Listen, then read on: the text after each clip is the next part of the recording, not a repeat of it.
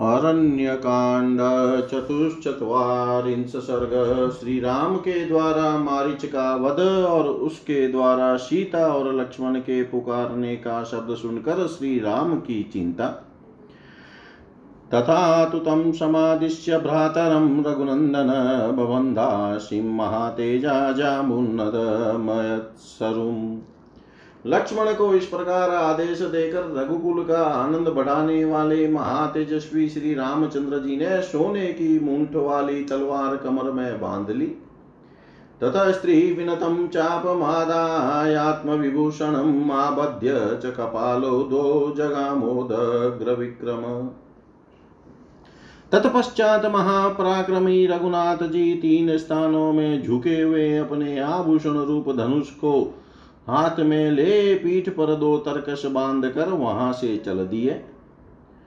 तम वन्य राजो राजेन्द्र मायन्तन्तं निरीक्ष्य वै बभुवान्हितस्त्राशात् पुनः संदर्शने भवत्। राजाधिराज श्री राम को आते देख वह अन्य मृगों को। राजा कांचन मृग भय के मारे छिप गया, किंतु फिर तुरंत ही उनके दृष्टि पथ में आ गया। बद्धासीदनुराधाय प्रदुद्राव्यतो मृग। तं स्म पश्यति रूपेण द्योत्यन्तमिवाग्रत। अवेक्ष्यावेक्ष्य धावन्तं धनुष्पाणिमावने अतिवृत्तिमिवोत्पातालो भयानं कदाचन। शङ्कितं तु समुद्भ्रान्तमुत्पतन्तमिवाम्बरं दृश्यमानं दृश्यं च वनोददेशे शुकेषु चेत् छिन्नाभ्रेरिव संवितं शारदं चन्द्रमण्डलं मुहूर्तादेव ददृशे मुहूर्तदुरात् प्रकाशते तब तलवार बांधे और धनुष लिए श्री राम जिस और वह मृग था उसी और दौड़े। धनुर्धर श्री राम ने देखा, वह अपने रूप से सामने की दिशा को प्रकाशित सी कर रहा था। उस महान वन में वह पीछे की ओर देख देख कर आगे की ओर भाग रहा था। कभी छलांगे मार कर वह दूर निकल जाता और कभी इतना निकट दिखाई देता कि हाथ से पकड़ लेने का लोभ पैदा कर देता था। कभी डरा हुआ, कभी घबराया हुआ और कभी आकाश में उछलता हुआ अधिक पड़ता था, कभी वन के किन्हीं स्थानों में छिपकर अदृश्य हो जाता था। मानो शरद ऋतु का चंद्रमंडल मेघ खंडों से आवृत हो गया हो, एक ही मुहूर्त में वह निकट दिखाई देता और पुनः बहुत दूर से, दूर के स्थान में चमक उठता था। दर्शनादर्शनेनैव सोपाकर्षत्राघवं स दुर्माश्रमस्यास्य मारिचो मृगतां गत। इस तरह प्रकट होता और छिपता वह मृग रूपधारी मारे श्री रघुनाथ जी को उनके आश्रम से बहुत दूर खींच ले गया। आशित क्रुदस्तु काकुत्स्थो विवस्तेन मोहित, तावतस्ते सुश्रान्तश्छायामाश्रित्य साद्वले उस समय उससे मोहित और विवश होकर श्री राम कुछ कुपित हो उठे और थक कर एक जगह छाया का आश्रय ले हरी हरी घास वाली भूमि पर खड़े हो गए। शतमुन्मादमायामास मृगरूपो निशाचर मृगे परिवृतो अथान्यैर्दूरात् प्रत्यदृश्यत।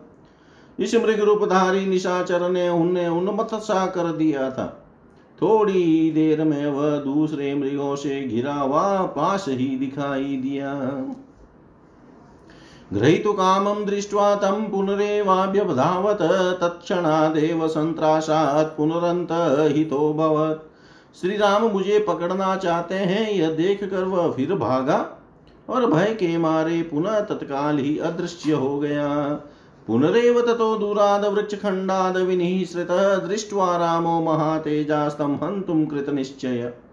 तदंतर वह पुनः दूरवर्ती वृक्ष समूह से होकर निकला। उसे देखकर महातेजस्वी श्री राम ने मार डालने का निश्चय किया। भूयस्तु शरमुद्धृत्य कुपितस्तत्र राघव, सूर्यरश्मि, प्रतीकाशं ज्वलन्तमरिमर्दनं सन्धाय सुदृढे चापे विगृह्य बलवट्वली तमेव मृगमुद्दिश्य स्वसन्तमिव पनग्गम। मुमोच ज्वलितं दीप्तमस्त्रं ब्रह्मविनिर्मितं शरीरं मृगरूपस्य विनिर्भिद्य सरोतम मारीचस्येव हृदयं बिभेदासन शनिसन्निभं तालमात्रमतोप्लुत्य न्यपतत सवृसातुर व्यनादद भैरवं नाद धरण्यामल्पजीवित म्रियमाणस्तु मारीचो जहौतां कृत्रां तनुम् स्मृत्वा तद्वचनं रक्षो दद्यौकेन तु लक्ष्मण यः प्रस्थापयेत सीता तां शून्ये रावणो हरेत्। तब वहाँ क्रोध में भरे हुए बलवान राघवेंद्र श्री राम ने तर्कस से सूर्य की किरणों के समान तेजस्वी एक प्रज्वलित एवं शत्रु संहारक बाण निकाल कर उसे अपने सुदृढ़ धनुष पर रखा और उस धनुष को ज़ोर से खींच कर उस मृग को ही लक्ष्य करके फुफकारते सर्प के समान सनसनाता वह प्रज्वलित एवं तेजस्वी बाण जिसे ब्रह्मा जी ने बनाया था छोड़ दिया। वज्र के समान तेजस्वी उस उत्तम बाण ने मृग रूपधारी मारिच के शरीर को चीर कर उसके हृदय को भी विदीर्ण कर दिया। उसकी चोट से अत्यंत आतुर हो वह राक्षस ताड़ के बराबर उछल कर पृथ्वी पर गिर पड़ा। उसका जीवन समाप्त हो चला, वह पृथ्वी पर पड़ा पड़ा भयंकर गर्जना करने लगा। मरते समय मरीच ने अपने उस कृत्रिम शरीर को त्याग दिया। फिर रावण के वचन का स्मरण करके उस राक्षस ने सोचा, किस उपाय से सीता लक्ष्मण को यहाँ भेज दे और शून्य आश्रम से रावण उसे हर ले जाए। स प्राप्त सप्राप्त कालमाज्ञाय चकार सतसौन्नं सदृशं राघवस्येव हासीते लक्ष्मणेति च। रावण के बताए हुए उपाय को काम में लाने का अवसर आ गया है। यह समझकर उसने श्री रामचंद्र जी के ही समान स्वर में हा सीते हा, लक्ष्मण, कह कर पुकारा। तेन मर्मणि निर्विध्यं हि मृगरूपं तु ततः त्यक्त्वा राक्षसं रूपमास्थितः। श्री राम के अनुपम बाण से उसका मर्म विदीर्ण हो गया था, अतः उस मृग रूप को त्याग कर उसने राक्षस रूप धारण कर लिया।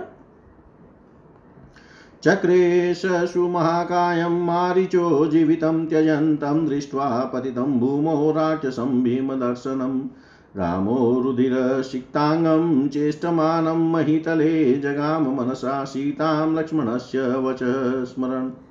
प्राण त्याग करते समय मारिच ने अपने शरीर को बहुत बड़ा बना लिया था।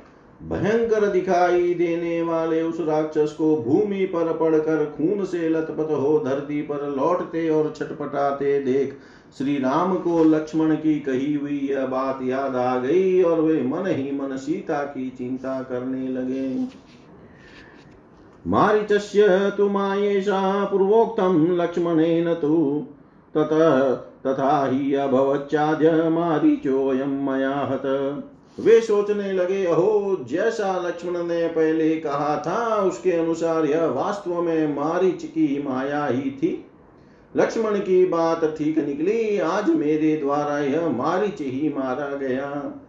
भाषीते लक्ष्मणेत्येवमाकृष्यतु महाश्वनं ममार राक्षस सोऽयं श्रुत्वा सीता कथं भवेत्। लक्ष्मणश्च महाबाहु कामवस्थां गमिष्यतीति संचित्य धर्मात्मा रामो हृष्टतनुरहौ।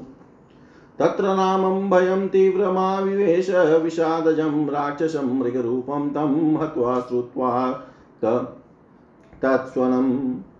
परंतु यह राक्षस उच्च स्वर से, हा सीते, हा लक्ष्मण की पुकार करके मरा है, उसके उस शब्द को सुनकर सीता की कैसी अवस्था हो जाएगी? और महाबाहु लक्ष्मण भी क्या दशा होगी? ऐसा सोचकर धर्मात्मा श्री राम के रोंगटे खड़े हो गए। उस समय वहाँ मृग रूपधारी उस राक्षस को मारकर और उसके उस शब्द को सुनकर श्री राम के मन में विषाद जनित तीव्र भय समा गया। नियत्ये पृषतम चान्यम मांसमादाय राघव त्वरमाणो जनस्थानम संसाराभिमुखम तदा उस लोक विलक्षण मृग का वध करके तपस्वी के उपभोग में आने योग्य फल मूल आदि लेकर श्री राम तत्काल ही जनस्थान के निकटवर्ती पंचवटी में स्थित अपने आश्रम की और बड़ी उतावली के साथ चले। इतिहास श्रीमद रामायणे, वाल्मीकि आदि काव्य अरण्य कांडे चतुश्चत्वारिंश सर्ग। सर्वं श्रीशां सदाशिवाय अर्पणमस्तु। ॐ विष्णवे नम। ॐ विष्णवे नम। ॐ विष्णवे नमः। अरण्यकांड, पंचचत्वारिंश सर्ग। सीता के मार्मिक वचनों से प्रेरित होकर लक्ष्मण का श्री राम के पास जाना। आर्तस्वरं तु तं भर्तुविज्ञाय सदृशं वने उवाच लक्ष्मणं, सीता गच जानीहि राघवम्। उस समय वन में जो आर्तनाद हुआ, उसे अपने पति के स्वर से मिलता जुलता जान श्री सीता जी लक्ष्मण से बोली, भैया जाओ। श्री रघुनाथ जी की सुधी लो, उनका समाचार जानो। नहीं मे जीवित स्थाने हृदय वावतिष्ठते क्रोशत श्रुत शब्दो मया वृषम।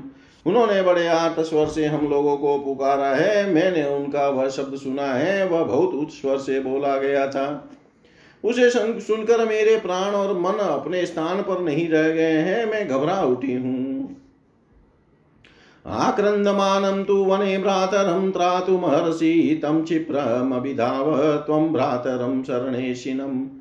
रक्षसां वशमापनं सिंहानामिव गौवृशं न जगाम तथोक्तस्तु भ्रातुराज्ञाय शासनम् तुम्हारे भाई वन में आर्तनाद कर रहे हैं, वे कोई शरण रक्षा का सहारा चाहते हैं, तुम उन्हें बचाओ।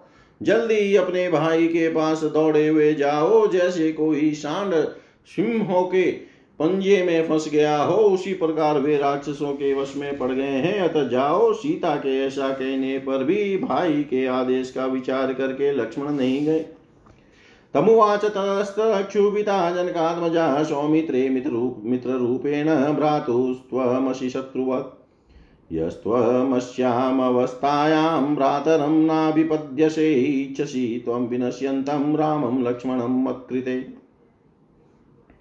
उनके इस व्यवहार से वहाँ जनक किशोरी सीता क्षुब्ध हो उठी और उनसे इस प्रकार बोली, सुमित्रा कुमार, तुम मित्र रूप में अपने भाई के शत्रु ही जान पड़ते हो। इसीलिए तुम इस संकट की अवस्था में भी भाई के पास नहीं पहुँच रहे हो। लक्ष्मण, मैं जानती हूँ तुम मुझ पर अधिकार करने के लिए इस समय श्री राम का विनाश ही चाहते हो। लोभातु मत्कृते नूनं नानुगच्छसि राघवं व्यसनं। ते प्रियं मन्ये स्नेहो भ्रातरी नास्थिते। मेरे लिए तुम्हारे मन में लोभ हो गया है। निश्चय ही इसीलिए तुम श्री रघुनाथ जी के पीछे नहीं जा रहे हो। मैं समझती हूँ श्री राम का संकट पड़ना ही तुम्हें प्रिय है। तुम्हारे मन में अपने भाई के प्रति स्नेह नहीं है। तेन तिष्ठति विस्त्रब्धं तमपश्यन् महाद्युतिं किं हि संशयमापन्ने तस्मिन् मया भवेत्। कर्तव्यमियतिष्ठन्त्या यत्प्रधानस्त्वमागत एवं ब्रुवाणां वेदेहीं बाष्पशोकसमन्विताम्। अब्रवीलक्ष्मणस्त्रस्तां सीतां मृगवधूमिव पन्नगासुरगन्धर्वदेवदानवराक्षसै अशक्यस्तव वेदेहि, भर्ता जेतुं न संशय, देवी देवमनुष्येषु गन्धर्वेषु, पतत्रिषु, राक्षसेषु, पिशाचेषु, किन्नरेषु, मृगेषु च, दानवेषु च, घोरेषु न स विद्येत शोभने। यो रामं प्रति युध्येत समरे वाशपो मम, अवध्य समरे रामो नेव त्वं वक्तुमर्हसि। यही यही कारण है कि तुम उन महातेजस्वी श्री रामचंद्र जी को देखने न जाकर यहाँ निश्चिंत खड़े हो। हाय, जो मुख्यतः तुम्हारे सेव्य हैं, जिनकी रक्षा और सेवा के लिए तुम यहाँ आए हो, यदि उन्हीं के प्राण संकट में पड़ गए तो यहाँ मेरी रक्षा से क्या होगा? विदे कुमारी, सीता जी की दशा भयभीत हुई, हरिणी के समान हो रही थी। उन्होंने शोक मग्न होकर आँसू बहाते हुए जब उपयुक्त बातें कही, तब लक्ष्मण उनसे इस प्रकार बोले विदेह नंदिनी आप विश्वास करें नाग असुर गंधर्व देवता, दानव तथा राक्षस, ये सब मिलकर भी आपके पति को परास्त नहीं कर सकते। मेरे इस कथन में संशय नहीं है। देवी शोभने, देवताओं, मनुष्यों, गंधर्वों, पक्षियों, राक्षसों, पिशाचों, किन्नरों, मृगों तथा घोर दानवों में भी ऐसा कोई वीर नहीं है जो समरांगन में इंद्र के समान पराक्रमी श्री राम का सामना कर सके। भगवान श्री राम युद्ध में अवध्य है, अतएव आपको ऐसी बात ही नहीं कहनी चाहिए। न त्वामस्मिन् वने हयत् न त्वामस्मिन् वने हातुमुत्सहे राघवं विना निवार्यं बलं तस्य बले बलवतामपि। त्रिभिलोके समुदिते शेश्वरे शामरेरपि हृदयं निवृतं तेस्तु सन्ताय पस्त्यज्यतां तव। श्री रामचंद्र जी की अनुपस्थिति में इस वन में वन के भीतर में आपको अकेली नहीं छोड़ सकता। सैनिक बल से संपन्न बड़े बड़े राजा अपनी सारी सेनाओं के द्वारा भी श्री राम के बल को कुंठित नहीं कर सकते। देवताओं तथा इंद्र आदि के साथ मिले हुए तीनों लोग भी यदि आक्रमण करे तो वे श्री राम के बल का वेग नहीं रोक सकते। अतः आपका हृदय शांत हो, आप संताप छोड़ दें। आगमिष्यति ते भर्ता शीघ्रं हत्वा मृगोत्तमं न स तस्य स्वरो व्यक्तं न कश्चिदपि देवत।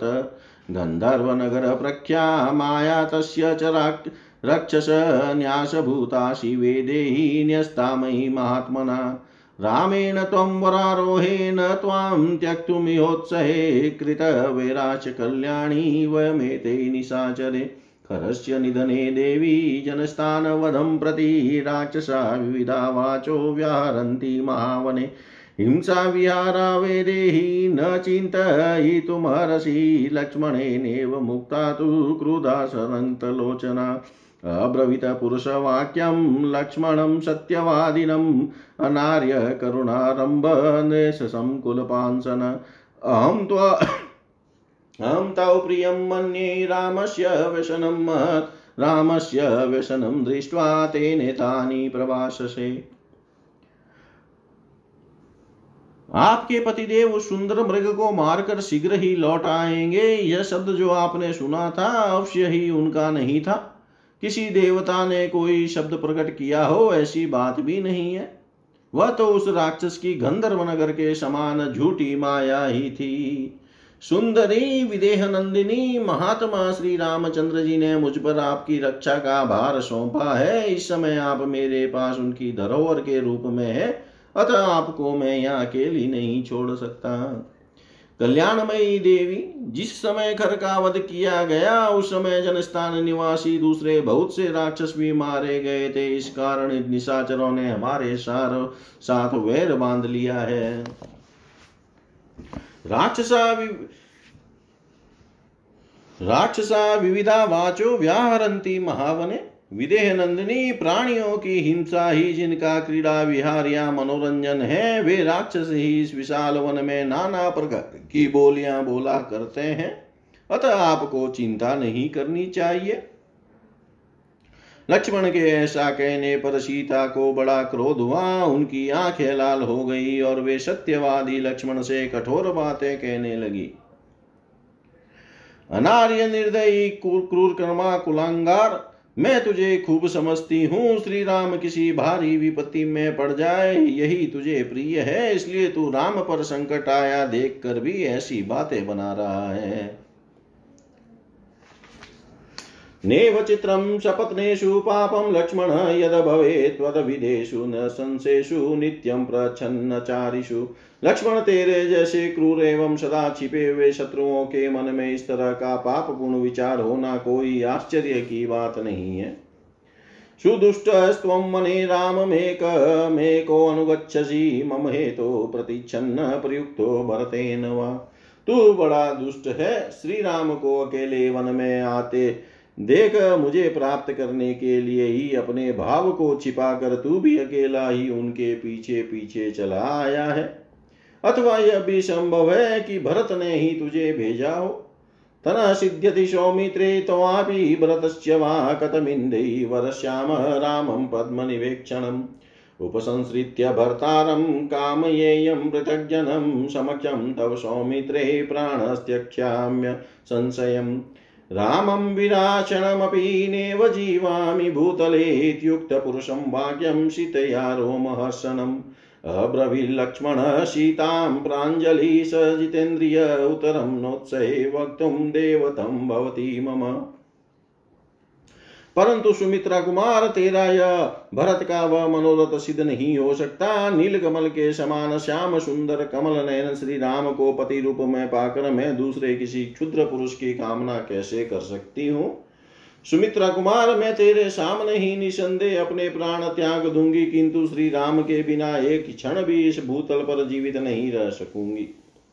सीता ने जब इस प्रकार कठोर तथा रोंगटे खड़े कर देने वाली बात कही, तब जितेंद्रिय लक्ष्मण हाथ जोड़कर उनसे बोले, देवी, मैं आपकी बात का जवाब नहीं दे सकता, क्योंकि आप मेरे लिए आराधनीय देवी के समान है।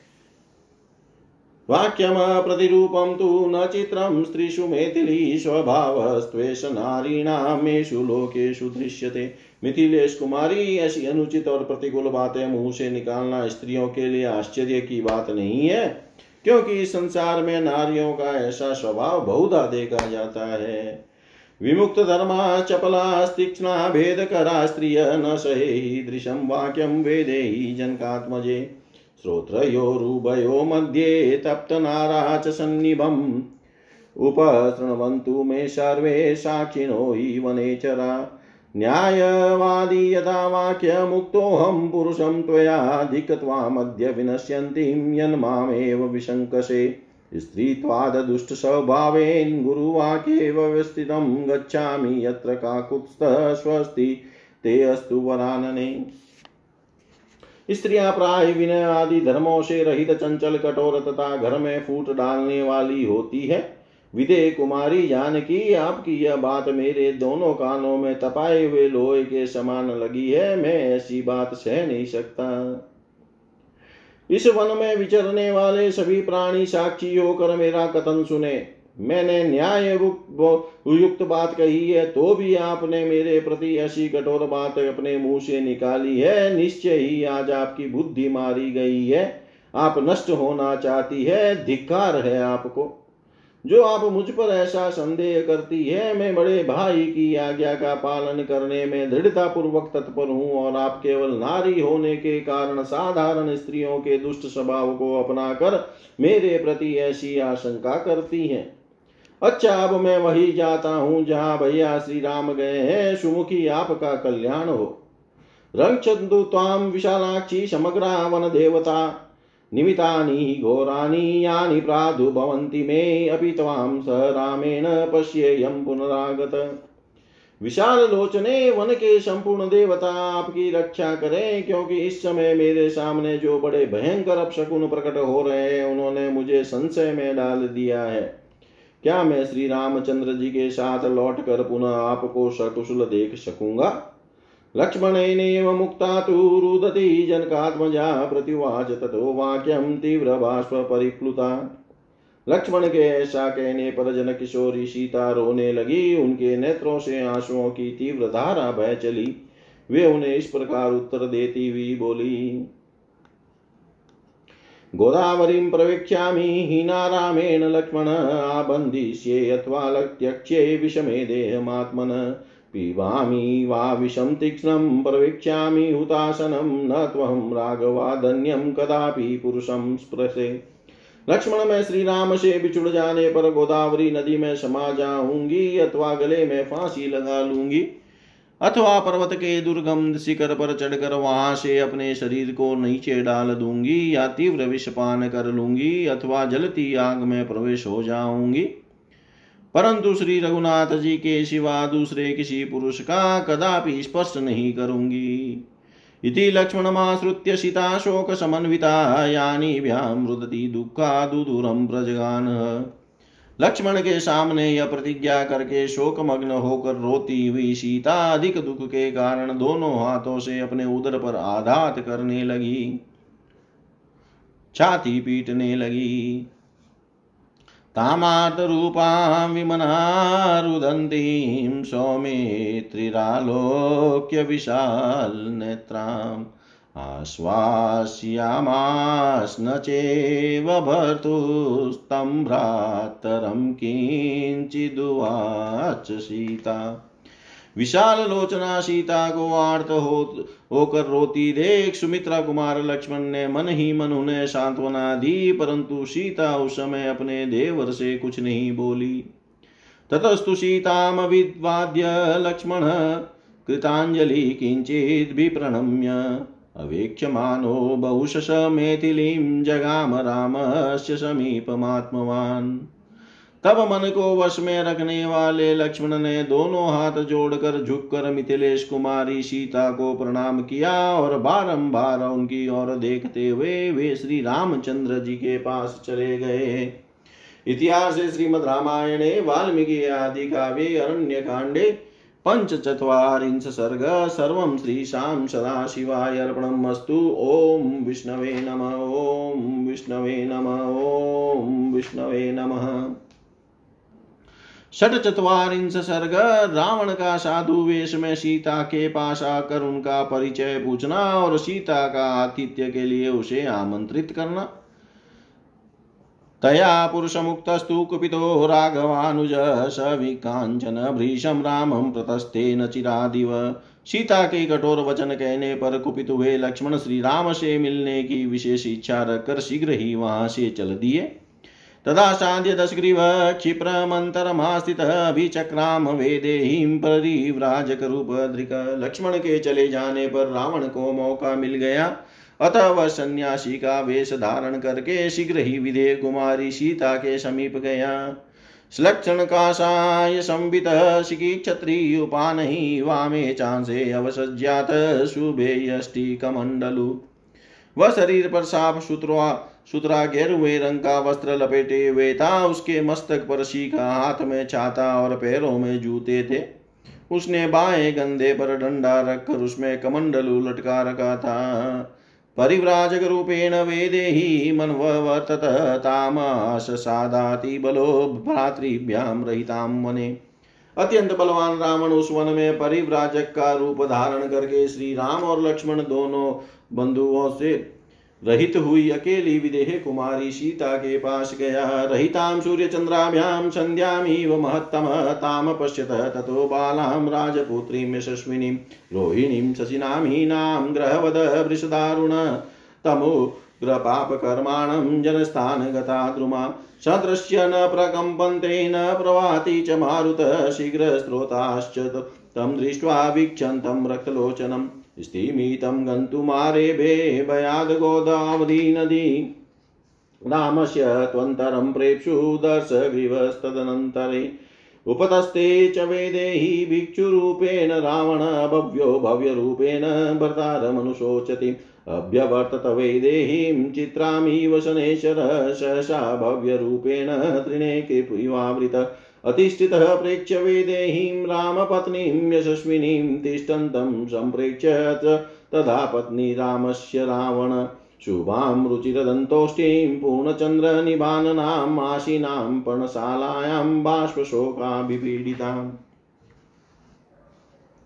जैसे सूर्य और चंद्रमा से हीन हुई संध्या के पास महानंद कार उपस्थित हो, उसी प्रकार वह सीता के निकट गया।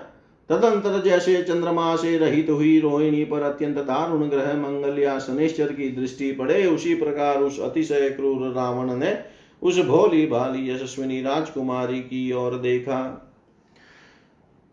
उस भयंकर पापाचारी को आया देख जनस्थान के वृक्षों ने हिलना बंद कर दिया और हवा का वेग रुक गया। लाल नेत्रों वाले रावण को अपनी ओर दृष्टिपात करके दे करते देख तीव्र गति से बहने वाली गोदावरी नदी भय के मारे धीरे धीरे बहने लगी।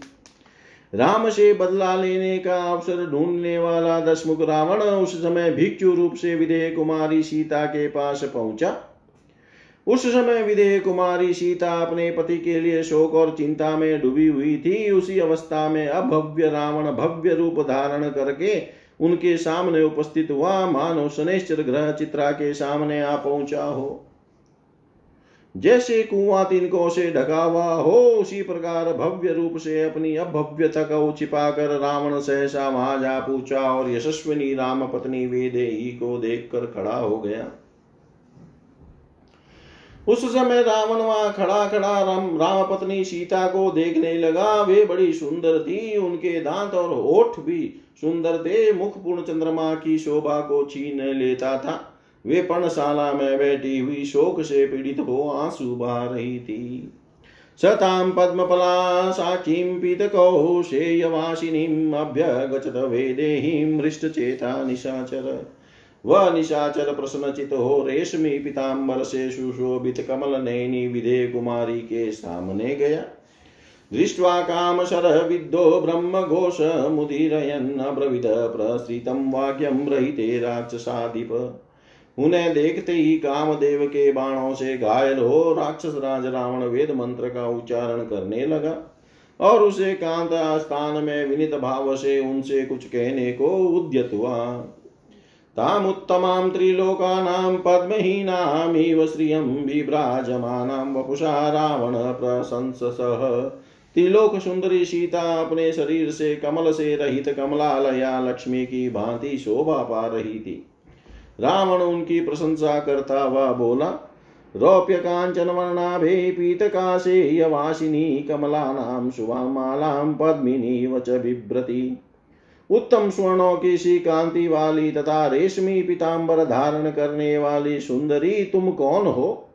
तुम्हारे मुख नेत्र, हाथ और पैर कमल के, कमलों के समान है, अतः तुम पद्मिनी पुष्करणी की भांति कमलों की सुंदर सी माला धारण करती हो। ह्रीं श्रीं शुभा लक्ष्मीरप्सरा वा शुभानने भूति, वा त्वं वरारोहे रति, वा श्वेरचारिणी शुभानने तुम श्री रिंग क्लीं कीर्ति, शुभ शुभ स्वरूपा लक्ष्मी, अथवा अप्सरा तो नहीं हो, अथवा वरारोहे तुम भूति या स्वेच्छा पूर्वक विहार करने वाली कामदेव की पत्नी रति तो नहीं हो। समाशिकरण्यस्निग्धा पाण्डुरादसनास्तव विशाले, विमले, नेत्रे, रक्तान्ते कृष्णतारके विशालं जगनं पीनमुरुकरिकरोपमि कमो विशालं जगनं पीनमुरुकरिकोरोपमो एता उपचितो वृत्तो, संहतो सम्प्रगल्भितो पीनो नतमुखो कान्तो स्निग्धातालफलोपमो मणिप्रवेकाभरणो रुचिरो ते पयोधरी तुम्हारे दांत बराबर है, उनके अग्रभाग कुंड की कलियों के समान शोभा पाते हैं, वे सब के सब चिकने और सफ़ेद हैं। तुम्हारी दोनों आँखें बड़ी बड़ी और निर्मल है, उनके दोनों कोए लाल है। और पुतलियाँ काली है, कटी का अग्रभाग विशाल एवं मांसल है, दोनों जांगे हाथों, हाथी के शुंड के समान शोभा पाती है। तुम्हारे ये दोनों स्तन पुष्ट गोलाकार, परस्पर सटे हुए, प्रगल्भ मोटे उठे हुए मुख वाले, कमनीय चिकने ताड़ फल के समान आकार वाले, परम सुंदर और श्रेष्ठ मणिमय आभूषणों से विभूषित है। चारु स्मिते चारुदति चारु नेत्रे विलासिनी मनोहरसी मे रामे नदीकूल मिवाम्बसा सुंदर मुस्कान रुचिर दंतावली और मनोहर नेत्र वाली विलासिनी रमणी, तुम अपने रूप सौंदर्य से मेरे मन को वैसे ही हरे लेती हो, जैसे नदी के जल द्वारा अपने तट का अपहरण करती है। करान्तमितमत्यासी सुकेशे सन्तस्तनी नेव देवी न गंधर्वी न यक्षी न च किन्नरी। तुम्हारी कमर इतनी पतली है कि मुट्ठी में आ जाए केस चिकने और मनोहर है, दोनों स्तन एक दूसरे से सटे हुए हैं, सुंदरी देवता गंधर्व। यक्ष और किन्नर जाति की स्त्रियों में भी कोई तुम जैसी नहीं है। नेवं रूपा मया नारी दृष्टपूर्वां महितले रूपमग्रहं च लोकेषु सौकुमार्यवयश्च ते यवाशश्च कान्तारे चितमुन्मातयन्ति ते, सा प्रतिक्राम भद्रं ते न त्वं वस्तुमिहारसि पृथ्वी पर तो ऐसी रूपवती नारी मैंने आज से पहले कभी देखी नहीं थी। कहा तो तुम्हारा यह तीनों लोकों में सबसे सुंदर रूप, सुकुमारता और नई अवस्था। और कहा, इस दुर्गम वन में निवास। ये सब बातें ध्यान में आता ही मेरे मन को मथे डालती है। तुम्हारा कल्याण हो, यहाँ से चली जाओ। तुम यहाँ रहने के योग्य नहीं हो। राक्षसानामयं वासो घोराणां कामरूपिणां प्रासादाग्राणि रम्याणि नगरोपवनानि च। सम्पन्नानि सुगन्धीनि युक्तान्याचरितुं त्वया वरं माल्यं, वरं गन्धं, वरं वस्त्रं च शोभने। भर्तारं च वरं मन्ये त्वद्युक्तमसिते क्षणे का त्वं भवसि रुद्राणां मरुतां वा शुचिस्मिते। वसुनां वा वरारोहे देवता प्रतिभासि मे। नेह गच्छन्ति गन्धर्वा न देवा न च किन्नरा।